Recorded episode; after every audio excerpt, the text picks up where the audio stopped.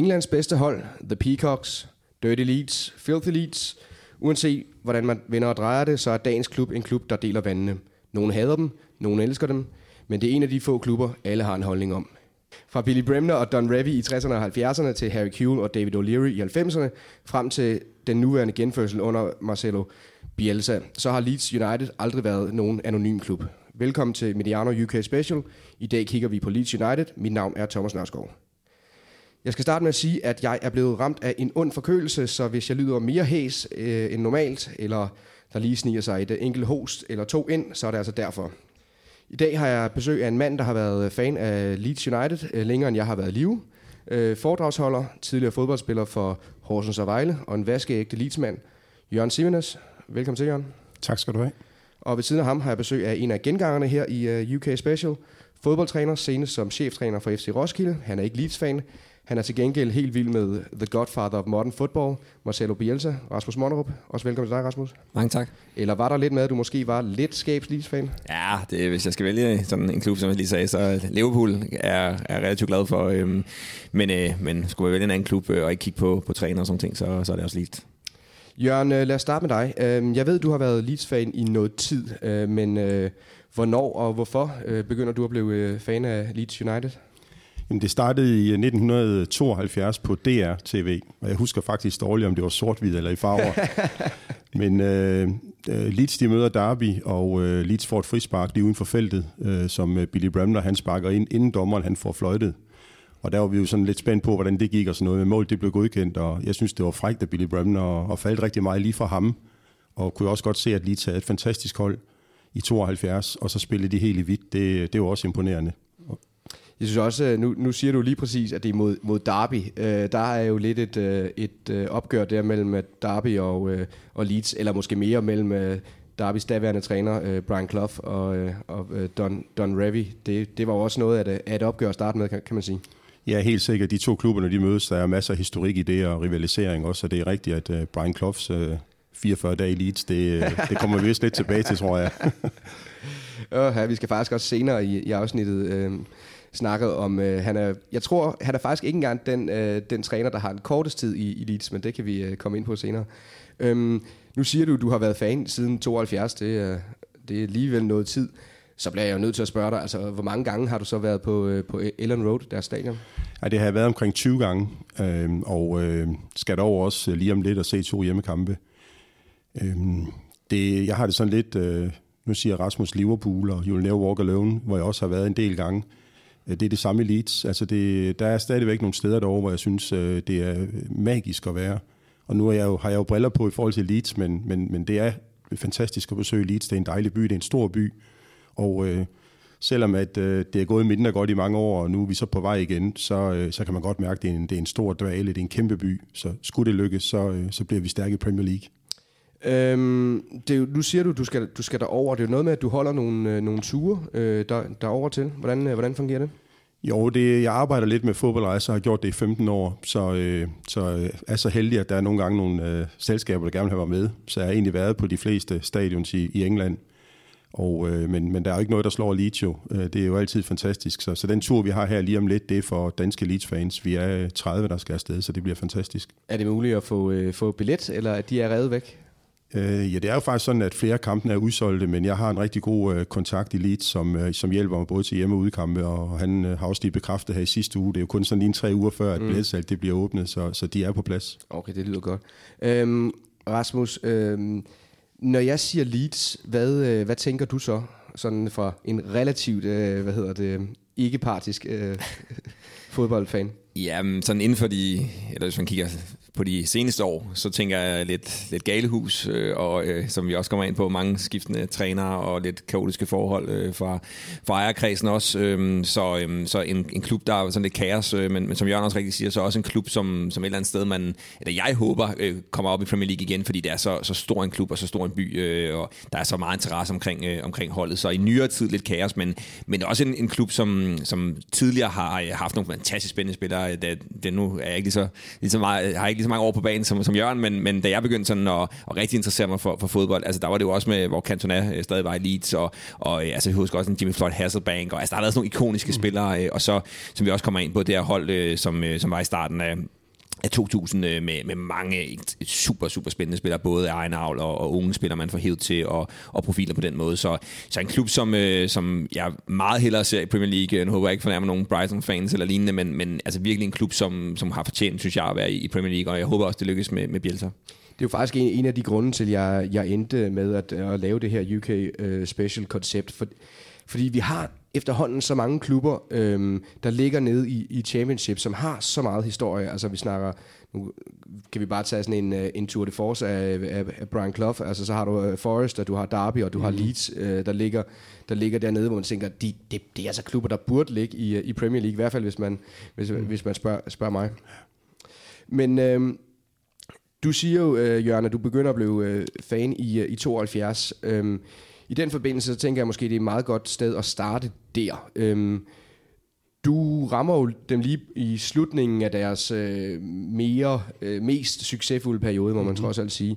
Ja, det er helt rigtigt. Øh, de, de bliver mester to gange, øh, og Don Revie, han kom jo til i 61, og var der jo faktisk i mange år, inden, at, øh, inden, at det, rigtig, inden det rigtig lykkedes. Og, og det første mesterskab, det kom jo i 69, og det næste kom i, i 74.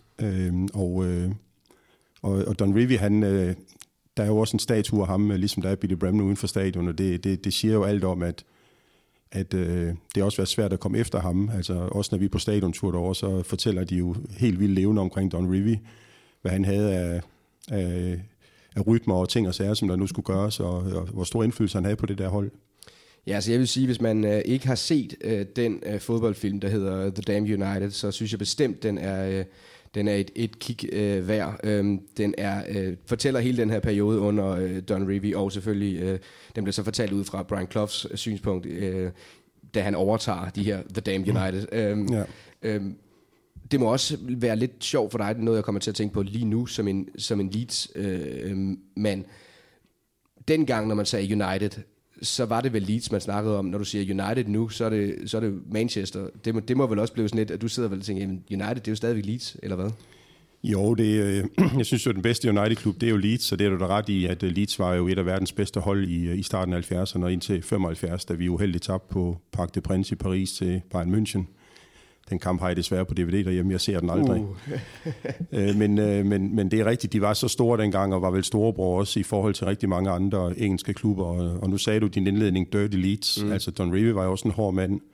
Var jo selv øh, spiller øh, på, i mange klubber, og spillede også i Leeds, og, og spillede også seks øh, landskampe for England og sådan noget, så han, han havde noget at have det i, men, men han udviklede jo et hold, som som var sindssygt stærke i midterforsvaret, gode på baks og øh, fire på midtbanen. Du var nummer fire, det vidste vi altid, hvem det var. Det var definitivt midtbanen. Mm. Det, det er helt vildt med stadigvæk.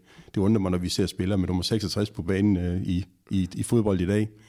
Så, så det var jeg meget fascineret af, at, at øh, det hold, han havde der, den måde, han gjorde det på, at øh, den stil, den engelske stil med, med, med en, en firebakkæde, der, der står lidt højt og sådan noget, ikke? Og, og de var jo der var nogle hårde drenge imellem. Ja, jeg sad og kiggede på dem i den periode fra 63 til øh, 74, og grunden til, at vi stopper i 74, det er jo der, hvor, øh, hvad hedder han, øh, Don, øh, Don Revie, han bliver engelsk landstræner, og så overtager øh, Brian Clough. Øh, ikke så succesfuld, men det kan jeg lige spørge dig om senere, hvad der var, der skete mm. der.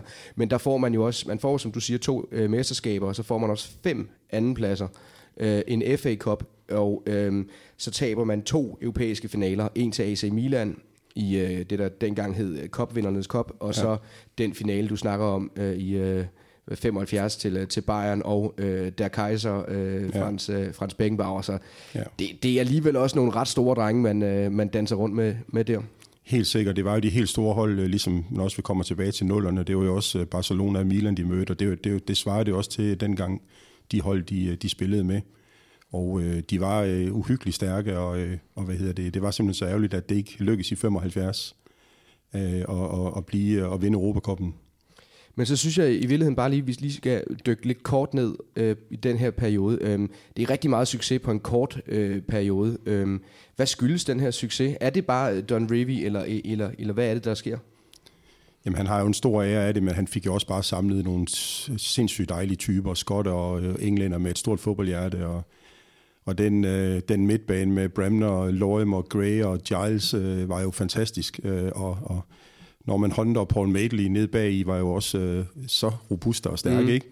Så, så det var jo, han ramte simpelthen bare lige øh, en god tid, og holdet udviklede sig, og, og det er faktisk lidt pudsigt, fordi når man snakker lidt om holdopstilling og sådan noget, så kan man jo nærmest kun finde 13-14 spillere, og det, sådan var det jo dengang. Det er jo ikke som i dag, hvor der er 22 eller 34 i en trup. Så det var egentlig få spillere, der, der var med til at skabe den her kæmpe, kæmpe succes. Nu har vi allerede nu 4-5 gange nævnt uh, Billy Bremner. Hvem, hvem var han for en, for en type? Jamen, han var jo en uh, ilder skotte, som, uh, som jamen altså, hans fodbold, hans hjerte var jo på størrelse med en fodbold, og hans aske ligger på Ellen Road. Og, okay, hold da op. Og jeg har lige investeret i en sten uh, for at blive for evigt selv på Ellen Road ude ved Billy Bremner Square, som er moderniseret, fordi det tænkte, der må jeg være. Ja. Og øh, så sent som i sidste uge sendte jeg også en video med ham til, til en midtbanespiller, en ung mand. Jeg synes, du kan godt, at det bliver en ny Billy Bremner. Hvis du lige kigger lidt her, han var meget taknemmelig for at ja. få den her. Jeg tænkte, om jeg ville helt til grin. Men det gjorde jeg ikke. Han synes faktisk, det var en kongevideo at, at se Billy Bremner i aktion. Jamen, jeg har også jeg har været inde og kigge på, øh, på YouTube, og jeg vil sige, det er... Altså... Jeg vil sige, en, en virkelig god øh, lige kattermål, eller sådan noget. Altså, der er noget, der er noget, der er noget det, det, det er den her ja. hårfine grænse mellem at være bølle og ikke at være ja, bølle. Helt sikkert. Altså. Han var også involveret i, uh, i et slagsmål med Kevin Keegan og senere Archie Gimmel i Derby. Mm. Men samtidig har vi også set ham spille med hæl og tog i, uh, i 7-1-sejren over Southampton, hvor de havde næsten 100 berøringer inden Southampton rørte bolden. Ikke? Også, han, han kunne jo også de ting, så det gik bare op i en højere enhed. Uh, den type, der matchede meget godt de andre typer, der var på, på holdet. Nu var du selv inde på det her uh, dirty leads udtryk, øhm, og, og også var, var lidt inde på, at uh, Don, Don Revy var, havde det her meget fysiske hold. Øhm, hvis du skal prøve at tage de her de hvide briller bare lidt af, måske bare sætte dem ned på næsen, så du kun, ja, kun kigger halvt. Ja. Øhm, var, det så noget, var det så bøllebold hele tiden, eller hvad, hvad var det for noget? Nej, det, det, det synes jeg ikke, det var. Jeg kan da godt se, at Norman Honda har savet nogen over, men det, det gjorde Spanien, de, de spanske forsvarsspillere jo også, da Allan Simonsen og Michael ja. Laudrup spillede der. Så, øh, så, så, så det synes jeg jo ikke, det var, men altså, det har jo altid været, at, at, at Dirty Leeds, og der er jo rigtig mange i England, som igennem tiden ikke har kunne lide Leeds, fordi de gjorde ondt, og, og de, var, de var sindssygt stærke, ikke også? Øh, men jeg har bare sådan en fornemmelse af nu, jeg er glad for, at du også siger det, Rasmus, at, at mange ser faktisk gerne Leeds tilbage i Premier League, mm. fordi at øh, de er en magtfaktor i engelsk fodbold, og de, de har så stort potentiale. Øh, så så, så det, det mærker jeg lidt også, når jeg er derovre. Ikke? Altså, der er større opbakning omkring, at øh, de må altså tilbage i, i forhold til nu. Nævnte du øh, Brighton. Altså, der er mange små klubber i, i Premier League, som gør det godt. Huddersfield. Og, mm. øh, men, men, men det må ske på et tidspunkt, og det ville jo være smukt, hvis det er nu. Fordi der er 100 års jubilæum lige om lidt. Så det ville være fantastisk. Men det er også, det er også en paradoxal med de der, mange af de der his, hvad hedder det, øh, historiske klubber, øh, som har den her historik bag sig. Det, det, det er ofte er det også lidt modstander for dem, ikke? Altså det her med, at, at det altid bliver, som du også selv siger, når man så kommer derover, altså man bliver altid forholdt til, at det var jo, det var jo sådan, det var engang, og vi var jo store mm. engang, og, og det er jo rigtig fedt, men det er jo også det nogle gange, tror jeg, der, der er svært for de nuværende spillere og trænere, og ikke skal forholde sig til, noget, der var engang, og jamen, prøv at se, hvor, hvor store vi har været. Altså, vi kan jo også øh, finde danske klubber, som, som kæmper med, med noget af det samme. Øh, så så, så det, det, er, det er jo det, der er så fascinerende med de her klubber, mm. ikke? at de har den her historik at, øh, at stå på, men det er også det, der er lidt forbandet nogle gange. Helt sikkert, og jeg, jeg glemmer ikke en hjemmekamp mod Nottingham Forest, som jeg oplevede for en 4-5 år siden, hvor vi tabte 7-3 på hjemmebane. Uh. Og jeg sad på langsiden sammen med nogle af dem, der har været der altid. Jeg har også været med i en bus til en udbanetur, hvor jeg også var sammen i bussen med, hvor jeg var alene sammen med dem, der har været der altid. Og, øh, og de, øh, de har også sådan, du ved det her med, ja, vi har været gode engang, men, men det hjælper ikke noget i dag. Nej. Vi, vi er jo nødt til at skal skabe noget, noget igen, ikke? Så, og også den der lidt, jamen når man taber så stort hjemme, man har gjort det, så er det sådan lidt, lidt, lidt håbløshed, at man tænker, jamen, Men det er jo sjovt, ja, det, nu slår det mig jo lige pludselig, at du har jo spillet du skrev til mig, at du skrev, spillede, hvad var det, 280 kampe for Horsens og, øh, og Vejle, hvor jeg sidder og tænker, der er der ikke virkeligheden, måske hvis vi lige tager den fysiske øh, tendens ud af spillet, så er der vel mange øh, paralleller mellem, mellem Vejle og, øh, og, og Leeds. Altså den her, den her, der er talentudvikling, der er en, en klub, der har vundet meget, der, men som måske ikke kører helt optimalt øh, lige, lige nu. Jo, det kan man godt sige. Altså Vejle, det er jo, øh, nu kommer jeg jo fra Horsens, og har mm. spillet mest i Horsens, men men, og Vejle har altid været storebror, og der har lige skiftet lidt rundt nu, det er ved at sådan blive lidt på niveau igen, og Vejle har jo altid stået for at være en storklub, men når du ser på tribunen dernede, hvor mange navn der er landsholdsspillere, det er jo helt vildt misundelsesværdigt, det er en fantastisk klub. Og det, sådan er det jo også med Leeds, og når det er sådan, så vil man jo bare gøre alt for at komme tilbage, men det er rigtigt, hvad Rasmus siger, det er faktisk måske det allersværeste. Fordi du har mange, der måske ikke lige springer på øh, i forhold til at øh, støtte, investere mm. øh, og, og blive øh, samarbejdspartner til klubben. I øh, 74, som sagt, bliver Don Revy, han bliver engelsk landstræner, og det er jo så der, Brian Clough, han, øh, han, han tager over. Hvad, og som du også siger, kun er der i 44 dage. Hvad er det, der går, går galt for, for ham? Jeg tror, det afgørende det er, at øh, Kloff ved flere øh, andre lejligheder, da han var træner i Derby, øh, har udtrykt, at øh, han havde elites. Altså, det, det er faktisk også sket i nyere tid, da, da Celino han ansatte uh, Steve Evans, der gik der jo noget rundt på de sociale medier, han har sagt, at han vil aldrig nogensinde sige ja til at blive manager i Leeds. Og så får han et opkald i bilen, der er den skøre italiener, og så bliver han manager i Leeds. Det er jo ikke den bedste forudsætning at komme til en klub på, og sådan var det jo også med Kloff. Og der gik jo ikke lang tid før, at uh, Bremner og Leumer er jo kendt for de to uh, spillere, der, der måske uh, stridte lidt imod i omklædningsrummet, og de var jo alle sammen trygt af, at Don Revy ikke var der mere. Han var jo far for dem, mm. og de har haft kæmpe succes. Og så kommer der sådan en ung mand, med helt andre måder at gøre tingene på, og det, det var svært for den der trup, som havde vundet så meget. Og... Ja, man kan sige, at vi skal vel mere eller mindre sammenligne med, at det er Wenger, der tager over lige, lige det år, øh, hvad hedder han, Ferguson, han stopper i United, eller sådan noget, eller måske endda...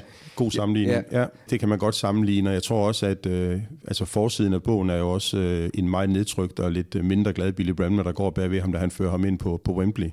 Mm. Og senere i kampen, øh, det er jo der, han kommer op og, og, og, og og slås med, med hvad hedder han, Kevin Keegan og sådan noget. Så, så jeg tror, de har været mentalt, øh, har de ikke været klar til at tage imod øh, Brian Clough efter, øh, efter at de har haft Don Revy og den succes, de havde. Men hvis vi så lige skal lukke øh, kapitlet her om øh, Clough, så vil jeg så bare spørge dig, hvad, hvad er dit forhold øh, til ham? Fordi jeg ser ham jo stadigvæk som en af de bedste trænere, der aldrig nogensinde blev, øh, blev engelske landstræner. Hvordan, hvordan har du det med ham?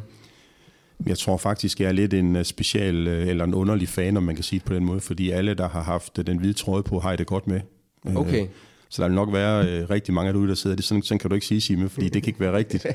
Men jeg, jeg er lidt en fodboldromantiker, og jeg, jeg, jeg, jeg synes, dem, der har været der, det, det er fint. Og jeg har en fornøjelse af at snakke lidt med, med Nigel Clough til en hjemmekamp yeah. i Leeds, hvor øh, Burton lige kom forbi, og vi snakker med ham bagefter. Og det var sådan lidt specielt lige at snakke med ham. Det er jo en sindssygt rar sønnemand, ikke? Og, og han var jo også en rar mand, uh, Brian Clough faktisk ikke også. Mm. Uh, så, så jeg har det helt fint med ham. Det er jo det er bare noget, der er gået ind i historiebøgerne, og, og det, kommer, det vil altid være der.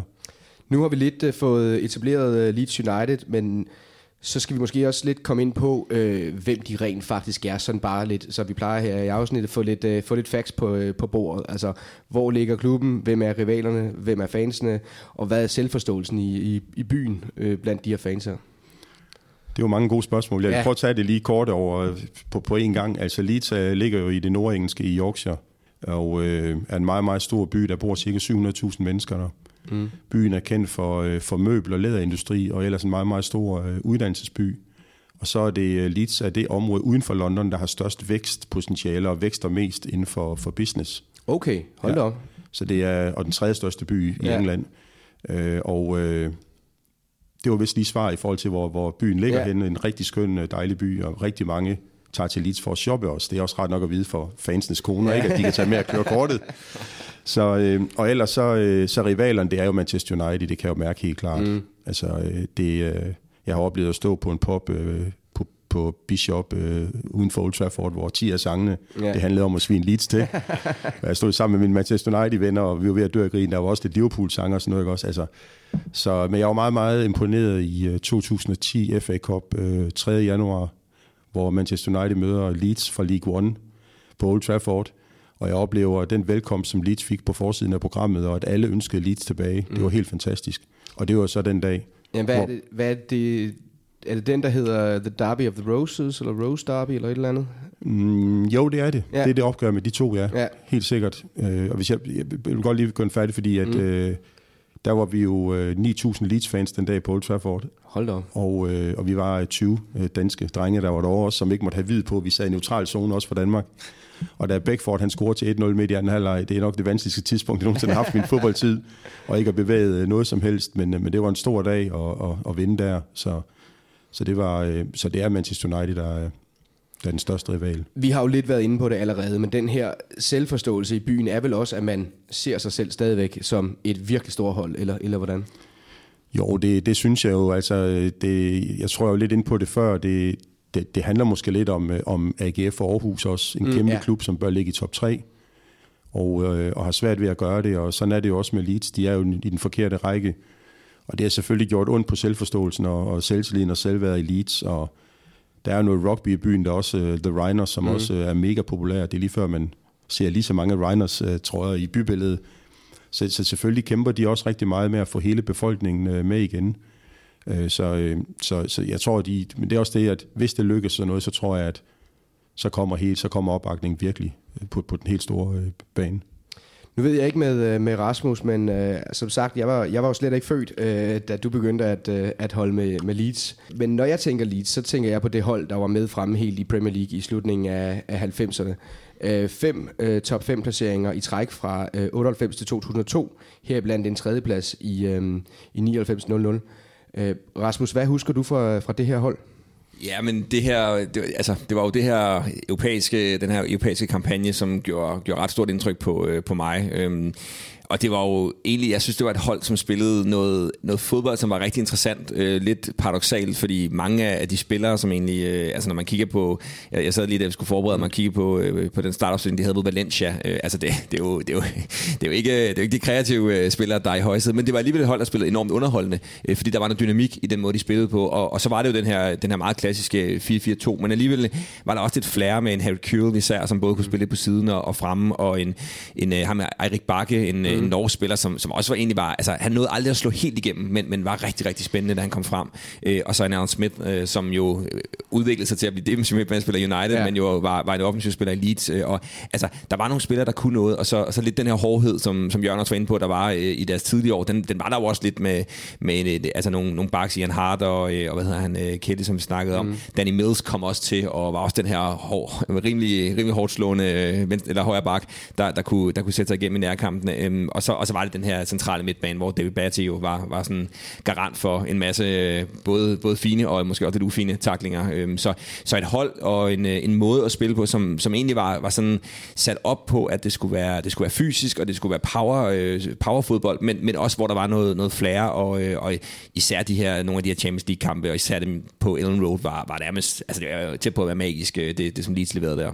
Men det er jo meget, øh, det er jo meget påfaldende, som du siger, jamen, altså, både en Gary Kelly, en Ian, uh, Ian Hart, en uh, Jonathan Woodgate, uh, en Harry Kewell er vi sådan set også, uh, Paul Robinson, uh, hvad hedder han, Stephen McPhail, alle sammen nogen, der er kommet op igennem deres eget akademi, og det, det, det giver selvfølgelig også en eller anden endnu mere følelse af, at, at, at det her det er byens hold, jeg tænker. Helt sikkert.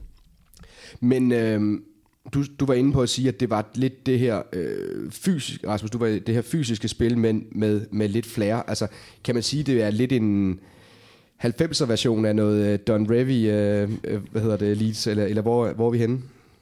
Ja, det er nok øh, lidt for ung til at, øh, at kunne udtale mig om, om, hvordan de spillede under Don Revy, men, men, men det er jo klart, at altså, det som O'Leary, altså det, det var jo også sådan lidt, jeg sidder lidt med, jeg har altid siddet med fornemmelsen af, at, at det her Leeds hold og det her kul her, det, det var jo lidt ligesom, ligesom Manchester United med, altså med, mm. med Beckham, Scholes, Bot, Aaron, altså med, at vi havde, man havde nogle spillere, som var så talentfulde, men, men Leeds, det var, det var lige, det var lige taget den under, og de manglede jo, altså det, at man, at man lader Cantona skifte til, til United, det var jo, altså af mange, af mange årsager var det, var det, var det direkte tåbeligt, synes jeg, at Leeds valgte at gøre det. Men, men det, som Cantona også bragte ind i Manchester United, det var jo, at han kom med, med en helt anden øh, måde at, at træne på. Altså han viste jo de her unge spillere, hvis man skal til tops. Man kan sige meget om Cantona, men, men den, øh, den øh, dedikation, han havde, og det her med, at han efter træning, altså Beckham fortæller jo flere gange, hvordan han, han altså Cantona kom, og så stod han en halv time og en time efter træning bare og, og sparkede bolden op i luften og tæmmede den igen. Og det, det så de her unge drenge jo, og der manglede Leeds måske nogle, nogle af de her øh, karakterer, som kunne, øh, som kunne trække den til sidste stykke, fordi altså talent, øh, talentmassen var, var stort set lige så god, som den var i, i Manchester United. Så var der måske lidt med også med,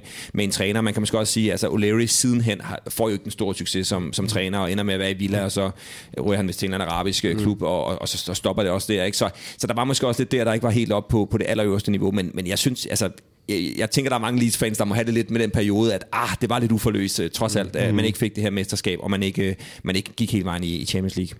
Ja, for man kan sige, man er jo også, altså, man får den her tredjeplads i, øh, i 2000, og, og så kan man også godt mærke, at i klubben, der har man nok også følt, at nu skulle der satses, fordi om sommeren, der bruger man så, husk på, at det her det er 2.000, det vil sige, mm. de beløb, jeg, jeg siger nu, skal man måske i virkeligheden næsten sætte et, sætte et nul bagved. Øhm, der, man køber en, jeg mener han er defensiv midtbanespiller, øh, Olivier Dacor fra, mm. fra Lang, tror du, for 7,2 millioner pund.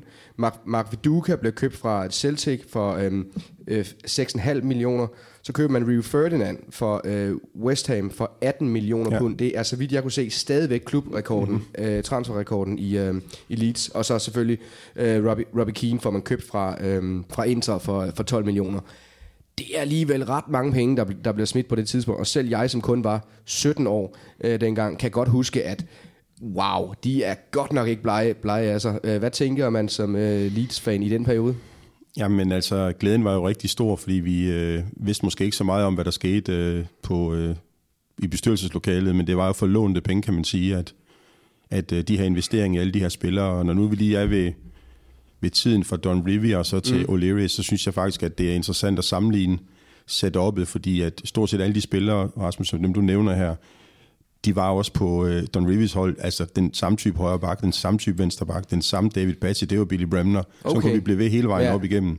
Og det synes jeg var, det er egentlig øh, fantastisk, øh, og det der også fascinerer mig helt vildt sådan i forhold til kombinationer, og hvordan spiller vi os nu, ikke også?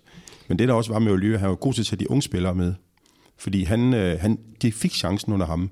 Sådan som George Graham, der også var i elite i noget tid. Han var jo meget til de rutinerede spillere. Men O'Leary, han øh, gav Alan Smith øh, chancen. Og så slog de jo til på et tidspunkt, og Kewell også er også fra akademiet. Mm. Og det var jo nogle vidunderlige spillere, ikke, som, som slog Barcelona hjemme og dystede med de allerstørste overhovedet i verden, ikke? Øh, på det tidspunkt, eller Europa. Ikke? Ja, hvad, hvad er det, du som, øh, som Leeds-fan bedst kan huske fra den her periode, udover de her, som du siger, mange unge, talentfulde spillere? Er der nogle kampe, du tænker på, der har været helt vilde?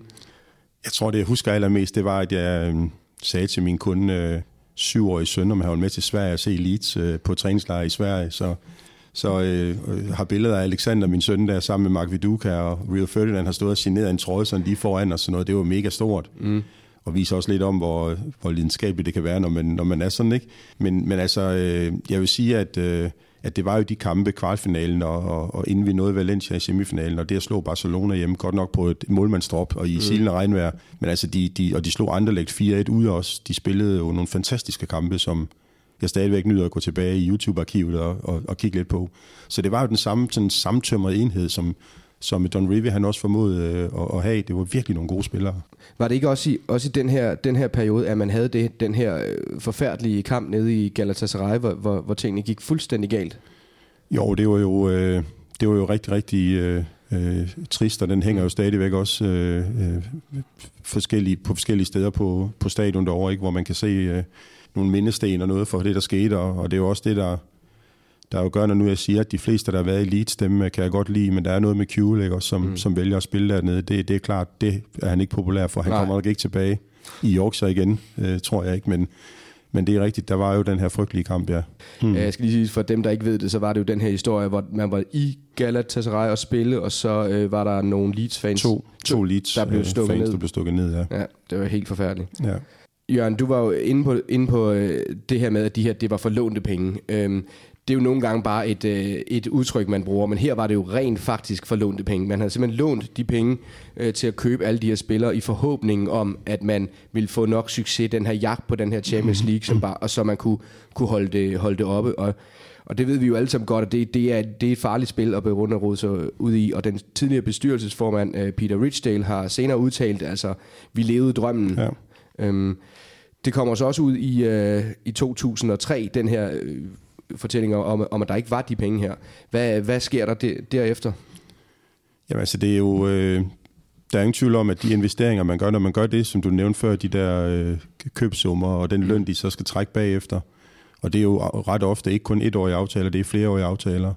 Og, øh, og jeg husker faktisk rigtig tydeligt året efter Champions League-succesen, at øh, der skulle Leeds bare med igen. For ellers så kunne fremtiden godt se sort ud, og det, det glippede jo desværre. Og så er det jo, at man kommer ind i en turbulent periode, hvor man også er nødt til at skal af med rigtig, rigtig mange spillere. Og, øh, og så forlader vi Premier League også jo, øh, og så, så, så det var en rigtig trist øh, tid, øh, faktisk inden for en, en utrolig kort periode, at det gik så hurtigt øh, den, den anden vej.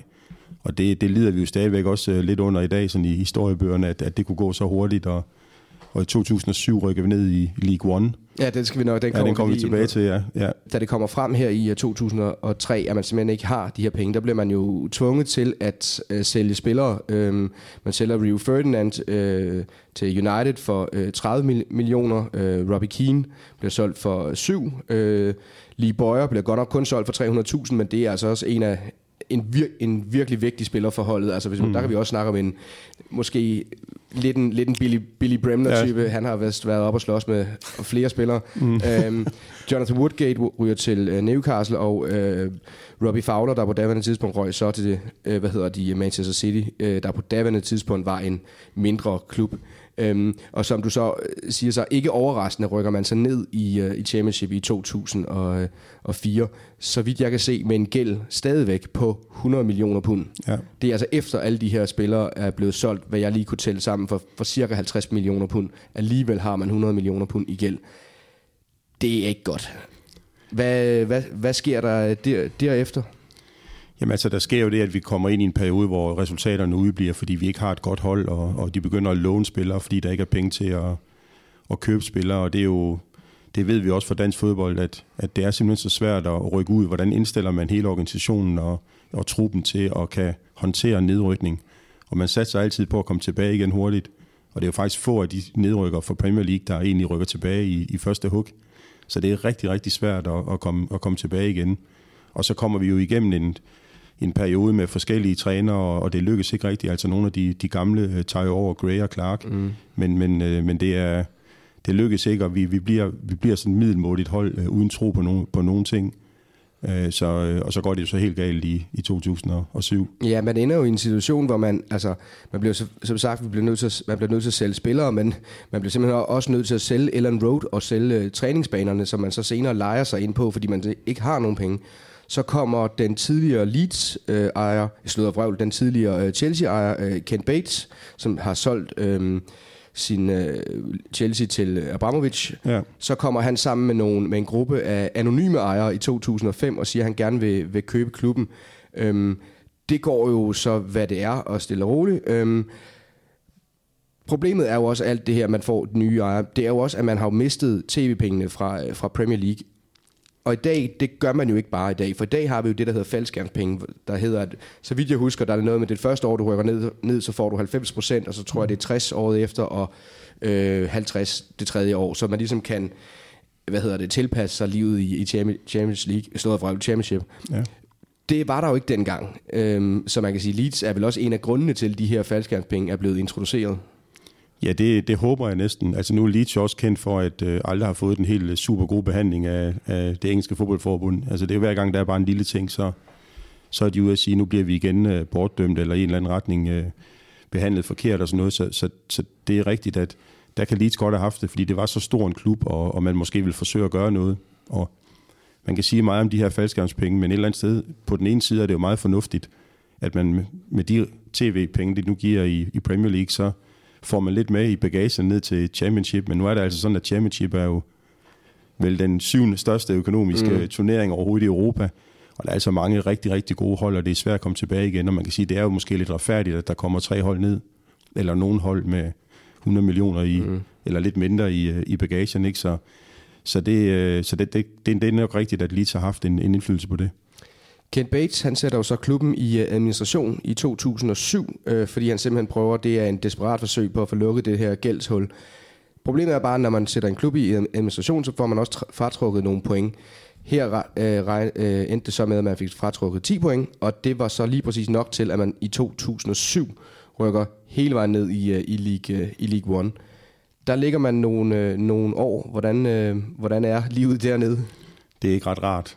Det er det ikke. Det, øh, det, det er jo tre meget, øh, utrolige hårde at komme igennem øh, for, for alle og alle, der bare har lidt tilknytning til Leeds og, og, og godt kan lide dem. Og, og det var, øh, det var en, en hård tid, hvor, hvor det også mig var lånende spiller. Der var ikke noget perspektiv i det, og så kommer Simon Grayson jo til, som var en rigtig god engelsk gentleman, som egentlig var øh, bare gjorde det på hans måde og på den gode måde, og han begyndte også at få publikum med igen.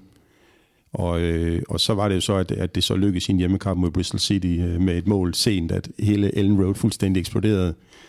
At øh, det var øh, så stort at komme tilbage i Championship igen i 2010. Ja, man får jo også på et tidspunkt en, øh, en ny ejer. Vi har allerede nævnt ham, øh, Massimo Cel, øh, Celino. Hvem, øh, hvem er han? Jamen altså, jeg, øh, Nu sagde du jo, at alle folk, der havde trukket den, øh, den hvide øh, leastrøj på, det var, det var folk, du godt kunne lide. Jeg tænker, den, der må vel være en lille, øh, hvad hedder det, Asterix ud, ud, for, ud for den, eller, eller hvordan? Ja, jeg vil gerne indrømme med det samme, jeg er slet ikke fan af, af Celino. Altså, øh, jeg arbejder lidt til daglig med branding og image, og jeg ved, hvor ondt det kan gøre på en klub, hvis man kommer til at gøre nogle ting, som ikke er så godt for investorer og samarbejdspartnere, og der er Celino, han lige gjorde alt galt. Mm. Så, øh, og, og både Bates og, og Celino øh, lovede jo faktisk at købe stadion tilbage og træningsanlæg, og det, lykkedes ikke øh, for, for nogen af dem.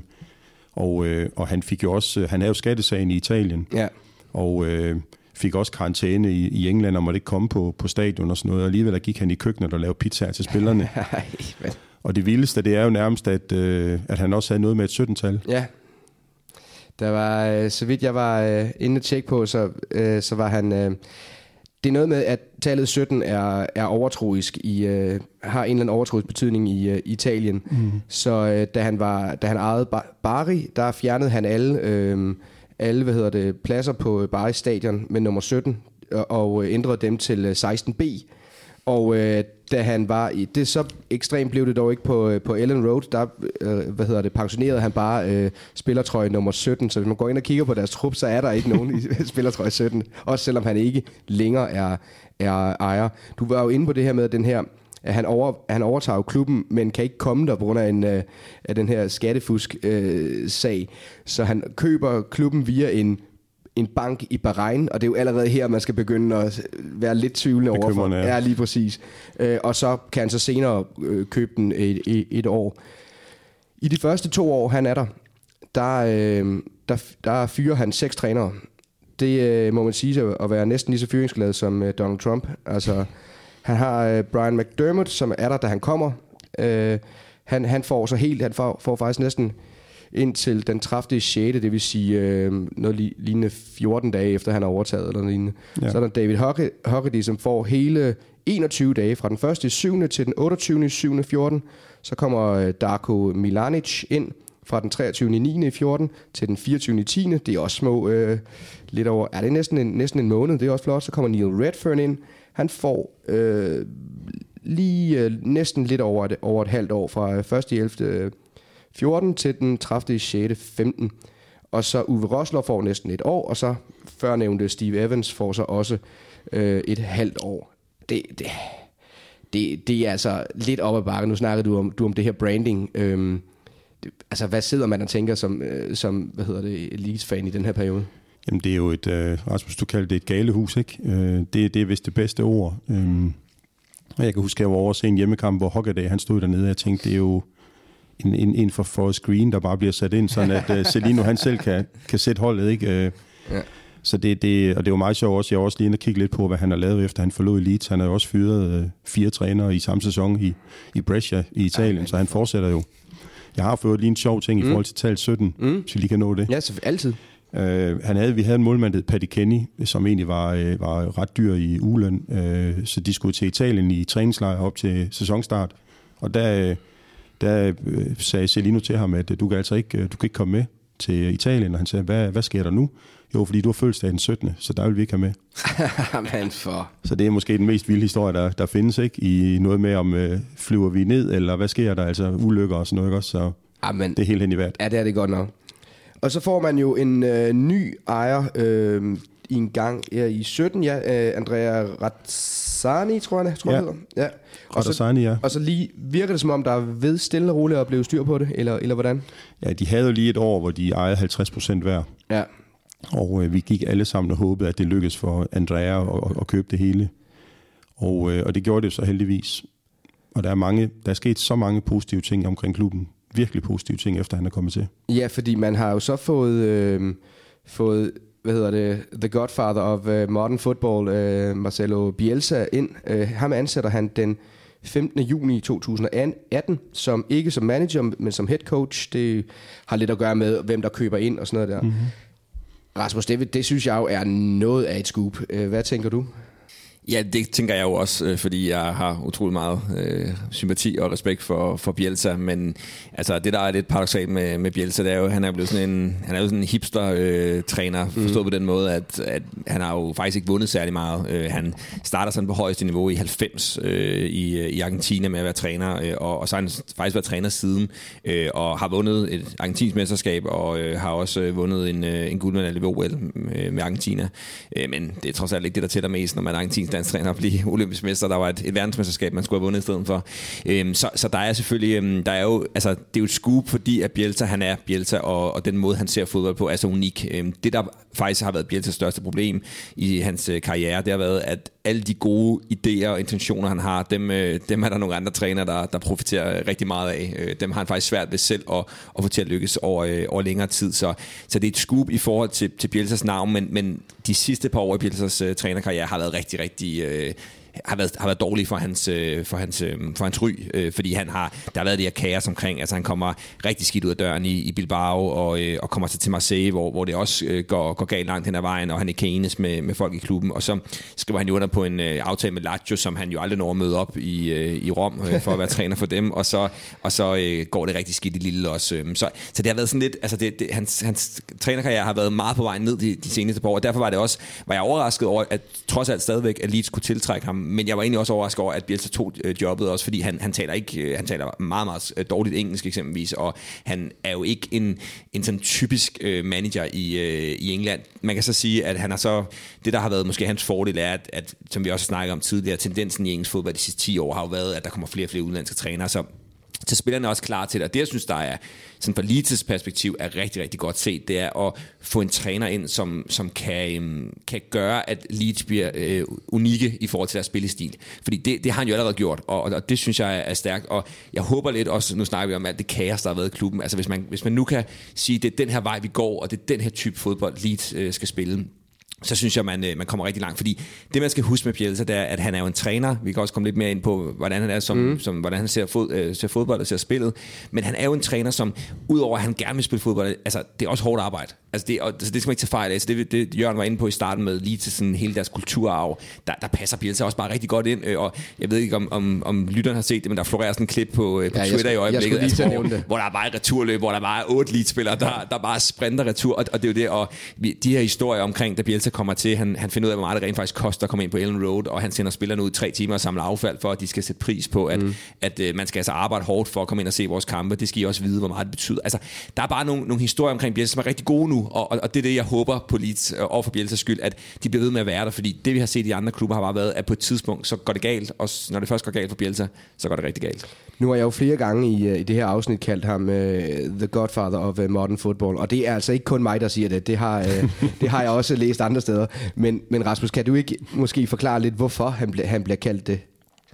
Ja, men det gør, altså, man skal, man skal sådan lidt ja, ja. ned i, øh, altså, en af, en af årsagen til, at han, at Bielsa pludselig har fået så meget øh, kredit øh, sådan i, i fodboldverdenen, både i trænerverdenen, men også bare generelt, det, det er jo en, øh, en tyndhård spanier i, øh, i City, der, øh, der jo ikke øh, misser nogen muligheder for at, øh, at lovprise øh, Marcelo Bielsa. Og, og det første Guardiola gør, da han, øh, da han finder ud af, at nu skal han være træner, øh, han forsøger jo faktisk at komme til Argentina og spille øh, under, øh, under Bielsa, men det lykkes så ikke. Men, men da han så øh, finder ud af, at nu skal han øh, være træner for Barcelonas øh, B-hold, så, øh, så kontakter han Bielsa og, øh, og, og, og spørger, om han kan få et møde med, med Bielsa, øh, fordi han gerne vil høre om hans tanker. Og, og historien går så på, at de sidder i 12 timer uden at, uden at spise noget, og, øh, og, hvad hedder det, og, og bare snakker fodbold, og bliver fuldstændig altså, helt grebet af ja. den, her, den her snak, øh, og, øh, og er, er jo helt anderledes, fordi han, han er så ekstrem i sit udtryk. Altså, når, når vi sådan snakker i dag, så synes vi jo måske, at Guardiola er meget ekstrem, men, men Bielsa er helt ekstrem, og er, er, er, går ikke på kompromis. Altså, han er, han er fuldstændig klar på,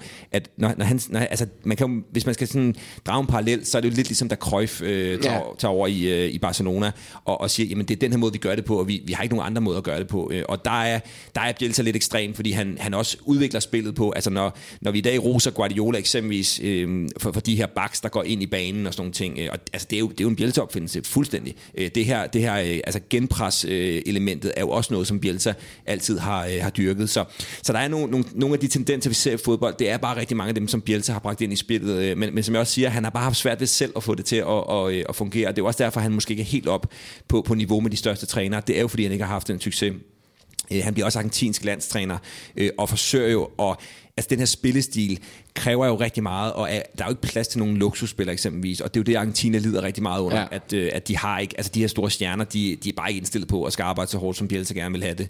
Øhm, så så en, en træner, som er med til sådan at, øhm, og, og, og, og tænke nogle helt nye tanker, og, og selvfølgelig igen, når man tænker nye tanker i fodbold, så går man ofte tilbage og ser, hvad har andre folk gjort, og det har Bielsa helt sikkert også gjort.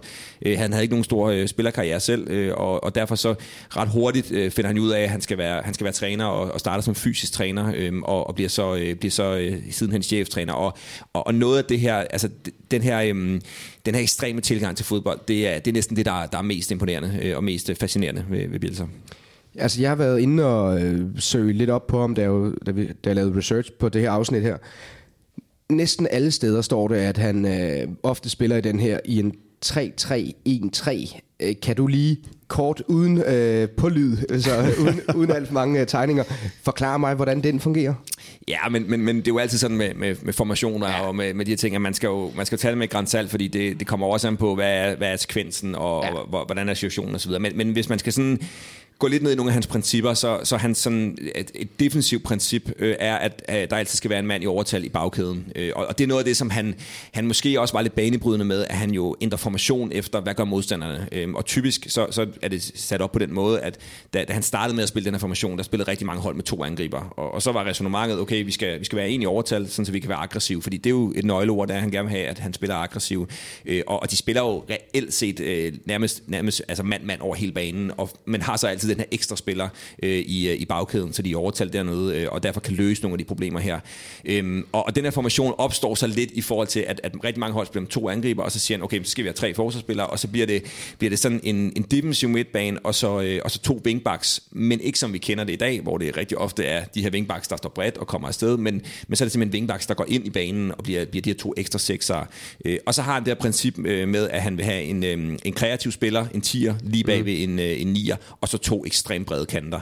Så, så hvis man forestiller sig, det der så sådan øh, tre stopper, og så øh, to wingbacks, og så en enkelt øh, defensiv midtbanespiller, en offensiv midtbanespiller, en, øh, en nier og to kanter, så er det sådan grundformationen. Men, men, men som jeg siger, så kan det lige så godt være en 4-2-3-1 eller en 4-1-4-1. Det kommer også lidt på, hvad går modstanderne. Og især havde han nogle ekstremt spændende opgør mod, øh, mod Guardiola i, øh, i, øh, i La Liga, da, da han var i, i Bilbao, hvor altså, det var helt absurd, den her måde, de, de sad ude på bænken, og så, så gjorde, hvad hedder det, tog Guardiola Messi ned og lagde ham som falsk nier, og så reagerede Bielsa på det. Og altså, det blev det her totale skakspil. Og, og der, der er han bare meget banebrydende, og vi ser det faktisk også i lige, selvom han ikke spiller øh, altså udgangsformationen er jo ikke tre, øh, hvad hedder det, øh, den her 3-3-1-3 formation, men alligevel så ser vi jo faktisk, når Leeds forsvarer, og, mm. og når de er i rest, øh, restforsvar, så ser vi faktisk dermed, at han, han ofte skubber en af midterforsvarerne langt frem for øh, at være klar, og det er jo ikke, det er jo ikke på den måde banebrydende mere, fordi vi, har, vi blev vant til at se det med især Guardiola øh, og Sardi i, øh, i Chelsea, men, men det er jo noget af det, som, som Bielsa jo et eller andet sted blev, altså kom lidt frem på, at han havde den her, øh, den her anderledes tilgang til, til fodbolden.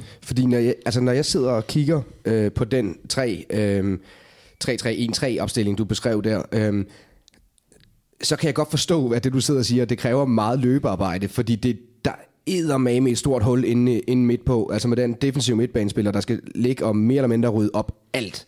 Øhm, og hvis ikke han når det, så har du altså nogen, som du siger, nogen, de der to backs, der, der rykker ind og skal agere sekser, og så det er jo mere eller mindre bare, at, at alle skal kunne løbe i, uh, i, hal, i 90 uh, øh, minutter. Lige nu øhm, ligger uh, Leeds uh, godt op i toppen uh, i, uh, i, i championship, men vi har også set det tidligere på sæsonen, har haft nogle op- og nedture. Er det sådan lidt...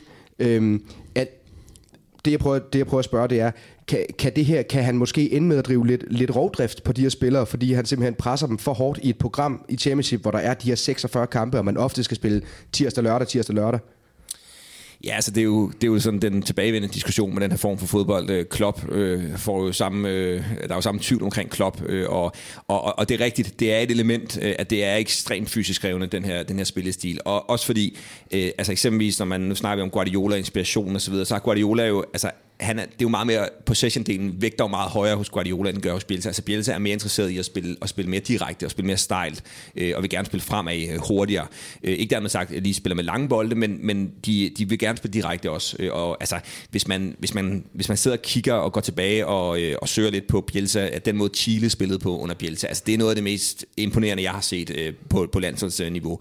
Øh, jeg var selv øh, havde fornøjelsen af at se dem ude i, ude i Brøndby, da de spillede mod Danmark, og altså det tempo, de spillede i, og den dynamik, de spillede med, af, af, altså jeg, jeg har ikke set noget lignende på landsholdsniveau, og det, er jo, det, det synes jeg var, var, var altså der, der, det, var, det, var, det var Bielsas fodbold i måske den, den fineste form, og man kan måske også huske den kamp, øh, Bilbao spiller øh, på Old Trafford, øh, hvor de kører United ud på Old Trafford, hvor de også spiller, altså det er noget fodbold, der er en helt anden verden, og hvor vi ser det her med, der, der, der er det første gang for mange, at de, de ser det her med nogle baks, der kommer susende på indersiden, og nogle kanter, der står helt bredt, og jeg husker United, de render rundt og kiggede på hinanden og siger, hvad, altså, hvad skal vi gøre her, fordi vi får, ikke, vi får ikke lukket ned for det her. Men det er jo en risiko, at man over en hel sæson, at det, at det kommer til at, at koste, men, men man skal også bare huske på, at, øh, at der er så, altså videnskaben betyder så meget i fodbold i dag, at man er så dygtig til at måle på, på de her ting her, og vi ser, altså, vi ser rigtig mange tyske hold spille på den her måde, vi ser især Liverpool spille på den her måde her, så det kan godt lade sig gøre over en hel sæson, men, men det er klart, der, der kan også godt komme øh, nogle perioder, øh, og, og det som Leeds lider lidt under, det er jo også, altså sidste år havde Leeds jo også en, en dansk træner, som kom fantastisk, øh, mm. fantastisk fra start, øh, Thomas Christiansen, og, og det, der lignede også Premier League, og så gik det jo også øh, ned ad bakke. Og det er jo lidt en tendens, der har været i, i Leeds i de sidste par år, dermed at man har startet øh, relativt godt, og så, og så er det blevet svært. Og det er jo det, som, som Bielsa selvfølgelig skal forsøge nu at, øh, at sørge for, at det ikke kommer til at blive lige så, lige så kaotisk. Det, så er vi jo tilbage i det her, øh, lad os bare kalde det AGF-syndromet, med at vi, altså, at forhåbningerne fra fansene er så store, så når man, hvis man i virkeligheden måske for tidligt ender op på den her første plads eller anden tredje plads, øh, så, så begynder man at mærke mm. presset meget tidligt, og det er altså en lang sæson i, øh, i championship.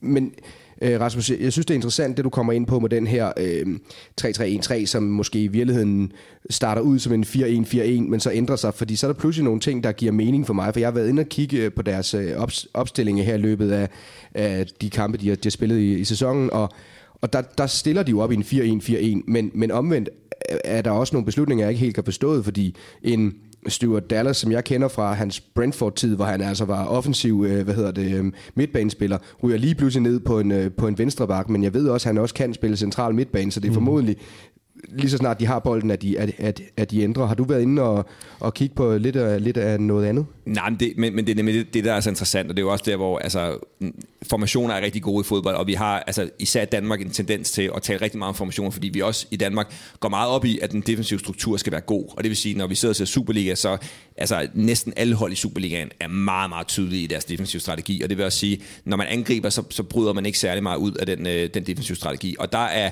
er Leeds og, og, og Manchester City, øh, for den sags skyld, jo nogle gode eksempler på, at man jo ikke rigtig kan bruge det her med at tale om formation. Altså, det, det er fint nok, som mm. altså, man kan sætte op i en, en grafisk øh, fremstilling før kampen, men, men i forhold til det med at bruge spillere på forskellige positioner, altså øh, Di Marcos øh, fra, øh, fra Bilbao, øh, fantastisk øh, dygtig offensiv midtbanespiller, øh, bliver omskolet til højre bak med det samme, da Bielsa kommer, og der var jo altså, rammeskrig over det, mm. at øh, hvorfor skulle Di Marcos dernede spille, og nu er, han, altså, nu er han bare blevet højre bak, og det er jo det, er jo det her med også at se, hvad, hvad, hvad kan man gøre øh, med, med de her spillere her, og, øh, og, og der, der er det jo interessant, at man har en, en træner, som, som ser sig anderledes på fodbold end, end normalt, og det er jo også det, der kan gøre, at, at Leeds måske kan, kan blive det hold, der, der altså, eller Bielsa kan blive den træner, der forløser det her potentiale, fordi han er så anderledes, og han er så, så dedikeret i den måde, han, han gør det på. Det jeg godt kan være bekymret for, øhm, og det er sådan slet ikke noget med det taktiske, men det er mere hans, hans, altså hans, hans ageren uden for banen.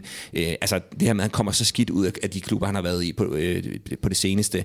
Øh, ser også op så mange teams landstræner, efter han er blevet, øh, har vundet OL, og, og altså, der, der, er nogle, der er nogle faresignaler der, og, og altså, historien går også på, at en af grundene til, at han blev fyret i, i Bilbao til sidst, var at han nærmest kom op og slås med, med greenkeeperen. øh, fordi Ja. Fordi at, at, at han... Det var ikke klippet godt nok. Nej, jo, jamen, de, de, de skal spille en kamp, og, og, Bielsa kigger altid på vejrudsigten og siger, okay, nu det bliver, det, bliver, øh, det kommer til at regne voldsomt i, i morgen, når vi skal spille.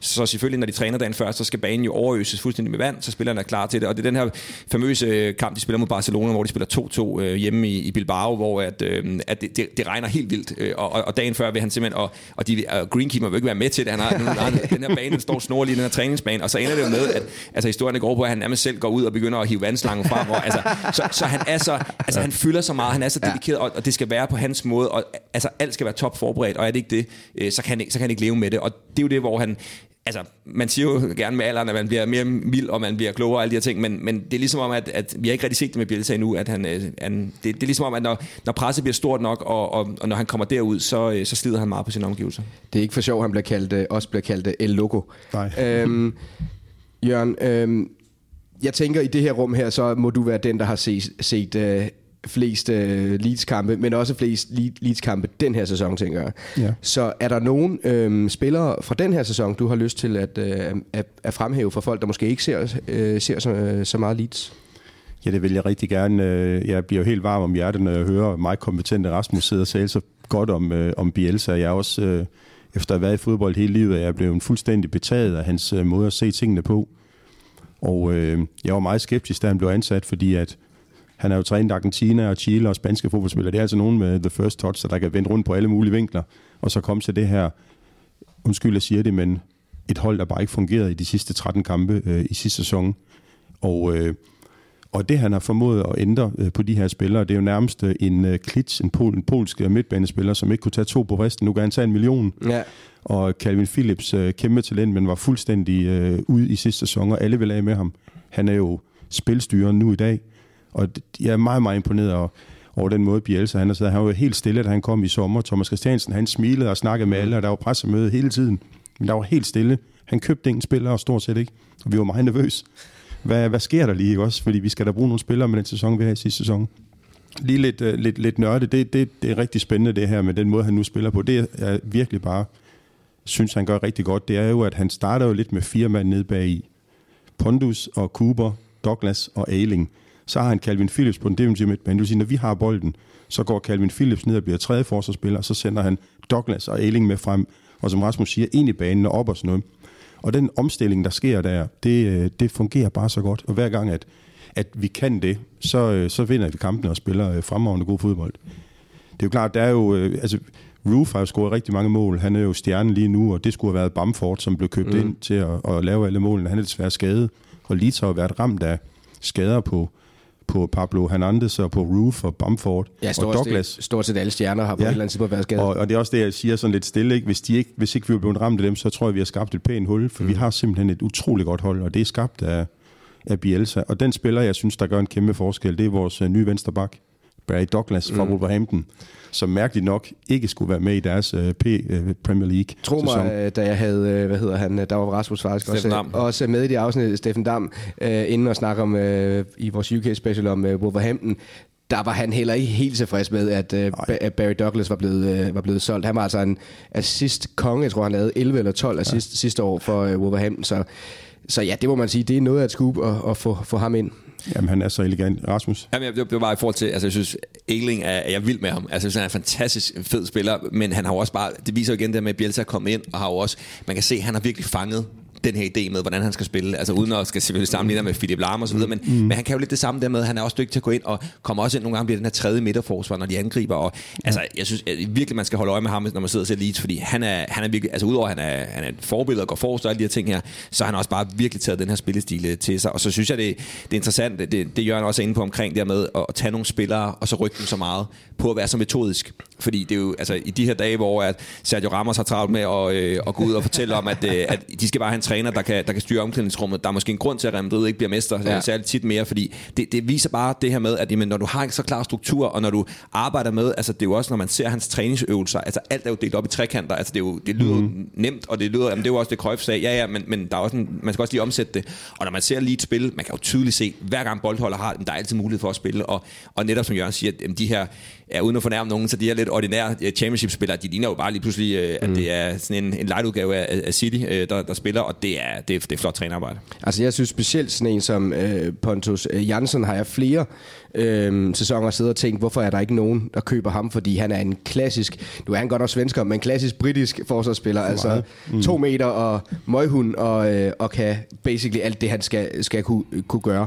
Men, men, øh, men men han er også bare en, en ledertype. Altså han har den her kamp, hvor han øh, kommer til at tale over sig, fordi han udtaler sig omkring dommerens... Øh, han bliver spurgt om, hvad, hvad mener du om dommers beslutning, eller et eller andet, siger det vil jeg slet ikke snakke om, det er en elendig dommer. Og så, og så tager forhold ja. lige uh, en spildags karantæne eller et eller andet. Men, men det kunne folk i Lisju godt lide, for det var, en, altså det, var, det var en, der turde sige det, som det var, for det var også svineri, men det var så, hvad det var. Ja. Jamen, jeg synes også, det er interessant det her med, at nogen siger, at alle kan træne Barcelona og FC København og, øh, og Brøndby. Øh, jeg synes, at øh, Bielsa om nogen beviser, at det ikke er ligegyldigt, hvem der sidder på, på linjen. Og jeg blev så glad en dag, der var et interview med vores unge målmand, som er blevet landsholdsmålmand på kort tid, Peacock. Farrell, ja. øh, som jo var tredje målmand sidste år, bag to andre, der, der ikke kunne tage med hænder. Øh, men, øh, men at han sidder på sådan en pressemøde og siger, at, øh, at øh, fordi han har været stille Bielsa, og hvad, hvad er han for en type? Men han siger egentlig bare, at vi må ikke spille lange bolde, fordi at, så sætter vi den på spil 50-50, og det vil vi ikke. Så vi skal spille den rundt, og jeg skal lige love for, at jeg har siddet med hjertet over i halsen mange gange, når vi spiller nu ned fra målmanden, ud til bak, ind til midt, ud til bak og rundt. Jeg tænker, hvad sker der lige her? Ja. Og jeg var en af dem, der ikke var lykkelig, når vi under Monk vandt 3 i Birmingham, for vi spillede bare så dårlig fodbold mm. med kun Wood fremme. Og så destruktivt, og ingen, der var ikke rigtig noget i det. Så jeg er rigtig glad lige nu. Det er også, øh, man har også lige pludselig hævet en, øh, en kanin op af hatten i, øh, i Tyler Roberts, der lige pludselig bare begynder at hjernemål ind øh, i, øh, i den hvide øh, lidstrøje. Det er, det er ret vildt. Ja, jeg tror også, at øh, ordet tillid fra Bielsa, altså ja. han har det altså med, at øh, der er nogle lidt udskældte spillere, men han bliver ved med at starte med at løjske ind. Og, det, altså det, han og Dallas har også været lidt udskældt. Han bliver også bare ved med at tro på ham. Og, og Tyler Roberts var der ikke nogen, der troede på som 19-årig spiller, at han skulle øh, kunne erstatte Roof og Bamford, men mm. øh, han, fik, øh, han fik chancen, og og apropos akademi, så er der jo øh, to-tre andre nu. Målmanden ikke, og Jack Clark er på vej, og Shackleton har også fået sin debut. Tom Pierce, en sindssygt god vensterbak, som, som nu ikke spiller på grund af Douglas er kommet. Men altså, der er virkelig, virkelig nogle, øh, nogle gode spillere, som, som kan få god betydning, når vi kommer længere hen i sæsonen, i forhold til at køre lidt mør på nogle af de etablerede. Men før vi så lige kaster os over selve akademiet, så sidder jeg vel også tænker, det tænker I begge to kan snakke med om det her. Men, men hvis man nu kigger på sådan en som Patrick Bamford, er, er, er det farlige ved at have en så øh, stringent træner som øh, hvad hedder han øh, Bielsa i i en klub hvor han ikke er manager men kun er head coach øh, er problemet ikke hvis ikke man kan i hans system så kan man bare ikke spille jo, men det er jo, det er jo altid en diskussion. Ja. Altså, det er jo også en diskussion, der har været med, med andre sådan koncepttrænere, at jamen, så, hvis man ikke passer ind, hvad så? Og altså, Zlatan i Barcelona, øh, han passede ikke ind. Er det, er det, så, er det så dårligt trænerarbejde? Men, men, men igen, altså hvis man bare er tydelig, så, så altså spillerne ved godt, tro mig, de ved godt, hvad Bielsa gerne vil have, de skal, og, og hvis de ikke arbejder hårdt nok, hvis de ikke løber nok, altså, øhm, Ale, altså hvis man kigger på Alexis, da han spillede under Bielsa. Altså, jeg ved godt, at han var yngre, men når man kigger på Alexis i Arsenal eksempelvis, og kigger ja. på ham, altså, hvor man tænker, men okay, han kan bare ikke løbe. Altså, hvis man så går ind og kigger på hans, øh, hans landsholdskarriere under Bielsa, han løb hele tiden, og var hele tiden i, i pres. Øh, så, så, så, det her med, at man, man jo et eller andet sted i Bielsas system, der ved spillerne udmærket godt, hvad de skal. Han er så tydelig, og han er så klar, og, og der er så, altså, det er så metodisk, den måde, han arbejder på. Vi talte lidt om det med, med den her portugisiske trænerskole, det vi, det vi havde afsnit om, øh, om Wolverhampton. Mm. Og, og, og, det er jo også det her, Bielsa er jo, er jo så detaljeret i sin træning. Øhm, Pochettino havde ham øh, på landsholdet og, øh, og fortæller historier om, at da de var samlet på de her landsholdssamlinger, så, så nogle gange så, øh, så gik der øh, 3-4 dage, hvor, hvor, de, altså, hvor, hvor forsvarskæden de trænede alene. At de stod set ikke, de stod, stod set ikke midtbanespillerne og angriberne, og, øh, og, og, og på samme måde selvfølgelig midtbanespillerne og angriberne trænede for sig selv, for at det skulle, simpelthen, det skulle være så detaljeret, og det, de, de skulle virkelig forstå, hvad det var, han gerne ville. Så han er enormt detaljeorienteret, og, og det vil jeg til hver en tid sige er en fordel for en træner, og så kan det godt være, at det så koster en Bamford på sigt, at han ikke kommer til at, at passe ind. Men, men det må så også være prisen et eller andet sted, øh, fordi så er der nogle andre spillere, som Jørgen rigtig nævner, der er nogle af de her unge spillere, der, der slår igennem, og det er jo det er tillid, men det er jo også det er jo krav, og det er jo også, at de, de ved, hvad de skal. Og det er jo det, man lidt har været efter den engelske trænerskole med, at det er måske ikke altid, at de helt ved, hvad de skal spillerne. Før vi ligesom kaster os over akademiet og kigger lidt, lidt på det, så har jeg bare lige et åbent spørgsmål. Øhm, er jeg den eneste, der er overrasket over, øh, hvor hurtigt øh, Bielsa har fået det til at øh, fungere i, øh, i, i, i Leeds? Nej, vi er i hvert fald to. Jeg tror også, vi er tre. Øh, med mindre Rasmus, han har så stor kendskab til, at man ved, at det går hurtigt. Men altså, det er jo nærmest en verdensrekord, det ja. han præsteret. Øh, det er jo, altså, man snakker no, nogle gange om, om evolution, og det her, det ligner jo mere en revolution, altså fuldstændig. Altså, han, det virker faktisk, som om han kommer utrolig velforberedt. Altså, han har jo set alle 46 kampe i sidste sæson på video inden han går til det første møde med, med ejerne. Og, og på den måde har han måske allerede set, at der er nogle spillere, der underpræsterer rigtig meget. Og så har han jo han har, han har tænkt, jamen, jeg lykkes måske bedst ved at prøve for dem, der er her nu til at spille bedre end i sidste sæson. Og så handler vi i januar-vinduet, hvis det er sådan, at vi er med. Og det kommer vi til at være, det er jeg helt sikker på.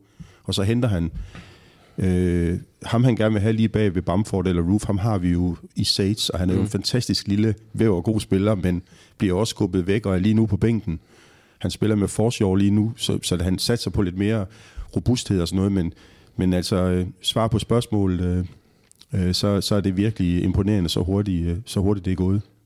Jo, og, og, og det er jo, altså, det er jo, det er jo måske endnu mere imponerende i forhold til, til andre trænere, fordi det er så ekstrem en måde at, øh, at spille på. Øhm, jeg fandt også lige et citat fra, øhm, fra hvad hedder det, øhm, da, da han kom til, øhm, til Bilbao, hvor i, i Ola, han siger, at altså, da, da, altså efter en uge, der, der tænkte han, jamen, hvad, hvad har jeg lavet alle de andre år, jeg har spillet fodbold? Jeg har aldrig lært øh, altså, at, at, se fodbold på den måde her, fordi det var så, det var så metodisk, den måde, han arbejdede på. Og, og netop det her med, med video, som du siger, han har set alle, alle 46 kampe, altså da, da Argentina skal, skal til VM i 2002, må det være, øh, der har han set over 2.000 timers video af, af, af, af mulige modstandere. Altså, så, mm. Og det viser jo lidt om det, den her, altså han er forberedt, og han, han er så øhm, detaljeret i, ja. i den måde, han arbejder på. Så, så på den måde er det måske, altså, der er det måske ikke så overraskende. Det der, det der selvfølgelig det bliver interessant. Det bliver forhåbentlig sker det ikke i denne sæson, men hvis Leeds kommer ind i en, en dårlig periode, altså hvor, hvor det bliver øh, en, en længere periode uden sejr og så videre, det her med så meget han slider på, på omgivelserne, og der bliver det så i tvivl, men, men det betyder bare alt for ham, at han har fået den her gode start, fordi det gør jo også, at folk omkring Leeds, der er positive historier, og selvfølgelig især, og det er jo det vigtigste, spillerne, de tror rent faktisk på, at den måde, han, han arbejder på, er den rigtige. Så synes jeg lige, vi lige skal runde Leeds Akademi. Øhm det ligger jo lige nu i en øh, god øh, position, øh, hvor hvor de er så store, at øh, større klubber måske øh, skal til at betale lidt ekstra penge for dem, hvis, øh, hvis de vil have deres øh, talenter. Øh, men øh, da krisen var på, det, på sit højeste, og man lå i, øh, i League One, Øhm, der mistede man jo rigtig mange øh, af de her, de her talenter. Og det er jo både godt og skidt, fordi det var selvfølgelig med til at, at stoppe øh, et, et økonomisk hul, men der er jo også rigtig mange spillere, der render rundt nu her i andre Premier League-klubber, der egentlig burde have spillet for, for, for Leeds. Ja, det er jo nogle af, nogle af sønderne, kan man sige, af Leeds, der, der ikke er der, og, øh, og Celino, han var ude og offentlig og, og kritisere Sam Byron på et tidspunkt, så han løber rundt nu på reserveholdet i, i, i West Ham, eller har ikke spillet ret mm. meget, og, og Cook har jo også, haft, øh, også, også været meget ude i Bournemouth, og Charlie Taylor i Burnley har heller ikke haft en stor succes, så, så det, det er jo lidt ærgerligt, ikke, når nu at vi øh, bliver tvunget til at sælge øh, de her spillere, og men altså, det er jo sådan lidt øh, ligesom FC Nordsjælland bare formår at blive ved med at, at, at levere den ene nye pragteksemplar efter det andet, ikke? Så, så er Leeds jo også i stand til, at, og jeg sidder også nogle gange lidt nørdet og ser noget U23-kampe derovre, også når vi er derovre, så tager vi også ud på træningsanlægget og ser, når de spiller. Det er jo vanvittigt højt niveau. Og der er så meget lyd på, og så meget kampgejst, og så meget talent i de spillere, at der er jo en ny vensterbak, der er en ny højreback, der er to nye midterforsvar. Og lige nu, der som jeg nævnte før, der er en tre spillere eller fire, der allerede nu gør sig gældende på Bielsas hold. Og jeg er sikker på, at de får meget uh, spilletid og, og tillid uh, af ham. Så jeg tror, at Leeds vil blive ved med at, og, og, og vil være kendt for at være en af de bedste akademier overhovedet i, i engelsk fodbold i forhold til de landsholdsspillere, du også startede med mm. at nævne, eller for et stykke tid siden.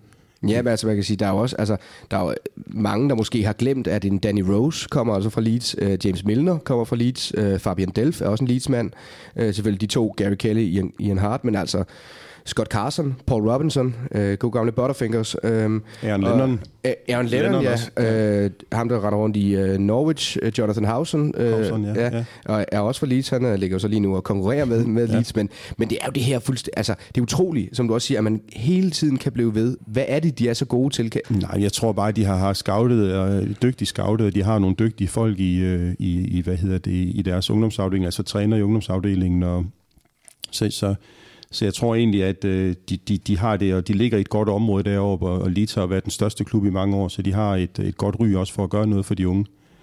Jeg er faktisk så heldig, at jeg er blevet spurgt her for nylig, at jeg er kommet lidt tæt på nogle af mm. direktørerne i Leeds United, no, no. om jeg vil uh, arrangere sådan en fodboldcamp her i, i Danmark uh, til sommer. Det arbejder lidt på. Det kunne være ret spændende at få sådan fire akademitrænere til, til Danmark og prøve at lære os uh, the, the English way. Øh, så, så det bliver lidt spændende, om, om jeg kan stå bag det. Her. Altså, hvis, øh, hvis det kommer op og kører, så kan det godt være, at vi lige skal have et... Øh, så skal vi have Rasmus med som... Øh, og så et Leeds-afsnit øh, som, afsnit 2. Øh, ja. øh, men... Øh, jeg synes personligt, at fremtiden ser rimelig ly- lys ud for, ud for Leeds. Øh, ikke kun for, på, på grund af, at klubben har fået noget system på direktionsgange, og øh, trænersituationen ser relativt stabil ud nu for første gang i, lad os bare være ærlige, overvis. Øh, omvendt, der var Rasmus jo også inde på, at Leeds er lidt et galehus, øh, så man ved aldrig helt, hvad, hvad der kan ske. Øh, hvad tænker I om, øh, om sådan den nærmeste fremtid for øh, The Damn United? Øh, rykker de op? Det tror jeg faktisk, de gør. Jeg tror simpelthen, at øh, vi har været ramt af så meget øh, nedtur og modgang i så mange år, at, øh, at øh, den frygt, jeg også har med Bielsa, hvis, hvis det er sådan, at, øh, at det ikke sker, altså at han bliver blevet med at brænde for Leeds, så tror jeg, at han, øh, han kan være manden. Altså, den nye ejer har købt øh, Ellen Road tilbage, og træningsanlægget er købt tilbage, og det er moderniseret rundt omkring stadion, og der er 15.000 tilskuere mere på hjemmekamp, ja. end i de der middelmådige tider, ikke også? Så, så kassen, den skaber fint, og, og der er god økonomi, og mange investorer og sponsorer, der hopper på nu, fordi det går så godt. Og så tror jeg, de investerer lidt i, øh, i januarvinduet. Jamen, jeg, jeg er fuldstændig enig. Altså, jeg både tror og håber på, at, uh, at Leeds rykker op den her sæson, og jeg tror, at meget, meget stor falder med, at, at de kan holde på Bielsa, og nu har vi været inde på de her ting med, at, at altså, hans personlighed nogle gange kan være en udfordring, men, men der er jo også det andet scenarie, at han gør det så godt, og Leeds spiller så godt, som de gør, fordi en ting er som træner, at du kan tiltrække dig uh, andres klubber opmærksomhed, fordi du vinder, men når du også spiller noget, altså, og Leeds spiller lige nu noget fodbold, ja. som man normalt ikke ser i Championship. Altså sidste år roste vi Wolverhampton rigtig meget for at spille fantastisk. Altså, jeg synes, Leeds er på et højere niveau allerede nu, end Wolverhampton var øh, i sidste sæson. Det er store ja, men selvfølgelig er det også noget med, hvordan man, hvordan, hvordan man ser fodbold, ja. og hvad, hvad man ja. lægger vægt på. Altså, men, men der synes jeg, jeg synes virkelig, at Leeds viser noget, som er unikt, og altså der kan jeg godt frygte lidt på Leeds' vejen, at, at vi kommer lidt længere hen i sæsonen, og der pludselig sker noget, i, det kunne være United eller lignende, der siger, at hvis City kan gøre det, så kan vi også få sådan en træner ind, der, der spiller så, øh, så ekstremt. Og, og det kan måske være, være risikoen, fordi kan de holde på på Bielsa, og kan de altså forene det her fantastiske akademi med en så tydelig måde at spille på, så de her unge spillere også bliver uddannet den måde at spille på, men så kan det blive, et, altså det kan blive rigtig interessant, og det er, jeg håber virkelig, at Leeds griber den her med, med, med spillestil nu, mm. og så siger, okay, den her måde, det er det, vi gerne vil kendes på, og det skal vi uddanne, og det vil også sige, når Bielsa ikke er der en dag, så henter vi en træner, som, som passer til den måde at spille på, og, og som kan noget af det samme, øh, fordi det er, det er rigtig spændende, det der gang i, i Leeds i øjeblikket. Det eneste problem, jeg kan se for Leeds, og jeg tror, jeg er faktisk enig med begge to, jeg tror også, at de, de rykker op, og jeg tror faktisk også, at de rykker op som, op som etter. Men, øh, men det eneste problem, jeg kan se for Leeds, det er, at lige nu ser Championship ud til at være det stærkeste Championship, vi har haft i måske et par år, fordi du har altså Norwich er med derop, Middlesbrough er med derop, Sheffield United er med derop, Derby er West Bromwich, hvis de først på et eller andet tidspunkt får styr på det forsvar, så er de også vilde. Altså, der, der bliver meget pres deroppe på i toppen, så det, det, er, ikke, det er ikke mange øh, dårlige perioder, man, man skal have, før man lige pludselig ryger ned i, øh, i noget playoff, og så, så ved vi jo, så, så kan alt ske. Helt sikkert. Det vil være rart at tage en af de to første, det er helt sikkert. Jamen, øh, med mindre I har øh, mere, I gerne lige vil have med på falderæbet, så øh, ja. Jamen, ja, nu har vi snakket rigtig meget om Bielsa, og, øh, og jeg synes, altså, hvis, hvis folk lige går ind, og, og altså, man kan også gøre når man ser en, en Leeds-kamp, der er jo det her famøse med, at han sidder på sådan en, øh, sådan en uh, bucket, bucket. Altså, ja, lige præcis. Altså, det, er jo, det er jo helt genialt, ikke? For, og han er jo blevet forholdt det så mange gange, det her med, at, jamen, altså, hvorfor gør du det? Er det mm. noget, hvor han bare siger, jamen, jeg, jeg, synes, jeg sidder meget godt. Altså, han sidder, det, det, er, det, er jo, det er jo, og han, gjorde det jo, han har gjort det alle steder, han har været træner, øh, og han siger, jamen, det er jo fordi, jeg kan bedre se, når jeg sidder nede i... Øh, altså, en decideret spand, han jamen, nej, ja, det er det jo, men altså, det er jo sådan en, en køletask han sidder på, øh, hvor, hvor typisk, at, øh, at fysen har sin, øh, sin is og så videre, og, og, og han er jo bare den her, altså der var også de her i, øh, i Spanien, der, der var en journalist, der fulgte ham i, i lang tid og lagde mærke til, at øh, han altid går præcis 13 skridt, når han går i det tekniske felt, og, og, og, og der er han også lidt lun, fordi der, der, der var en, en pressekonference, hvor han så bliver forholdt det her med at sige, jamen, hvor, hvorfor er det, at du skal gå præcis 13 skridt den ene vej og den anden vej, og så siger han, jamen, hvor er det vanvittigt, at når der, når der er så god fodbold inde på banen, så er det sådan noget, folk sidder og lægger mærke til. Så, så han har, han, jeg synes faktisk, han også har noget, noget lune, det er fuldstændig rigtigt, hvad Jørgen siger, han er den her lidt indelukket og introvert øh, person, men han har også noget, noget lune, han har også noget, i den grad noget karakter, så han er en, øh, han er en, en mand, som, som man virkelig skal, skal holde øje med og, øh, og, og følge, når man, når man ser lige spil. Og det der med Lune, det, jeg elsker, når han smiler en gang imellem, fordi han, øh, han er jo tolk på, og han, det her med sproget, ikke? Og, og den bokke, han sidder på, den bliver der jo solgt øh, 10.000 vis af i lige i øjeblikket. øh, og, og noget af det, jeg har lagt mærke til i forhold til hans personlighed, det er jo, at han øh, startede med at drikke kaffe, når vi scorer, og ikke gør andet. Ingen udtryk overhovedet. Og det gør han jo for ikke at jubel for meget over for den anden bænk. Det har vi jo set et utallige eksempler på mange andre steder i Europa, hvordan at, så, men han er begyndt at åbne lidt mere op for sin personlighed på bænken også. Der kommer lidt mere sådan, øh, udstråling og noget. Og, sådan, og, og det er nok også, fordi vi startede jo så godt, at der, der er kommet lidt modgang nu, og det er rigtig spændende at følge ham nu sådan på, på det personlige plan. Hvordan han, om vi kan holde fast lige nu. Det er så utrolig vigtigt. Vi bliver ved med at holde øje med Leeds og øh, Bielsa, og så med de ord, så vil jeg egentlig bare sige uh, tak for i dag. Tak til uh, Rasmus Monderup. Velkommen. Tak til øh, Jørgen Sibenes. Velkommen. Og naturligvis tak til vores lyttere, og tak fordi I lytter med uge efter uge. Uden jer var der ikke noget Mediano. Det var alt for denne gang. Mit navn er Thomas Nørskov. Vi høres ved.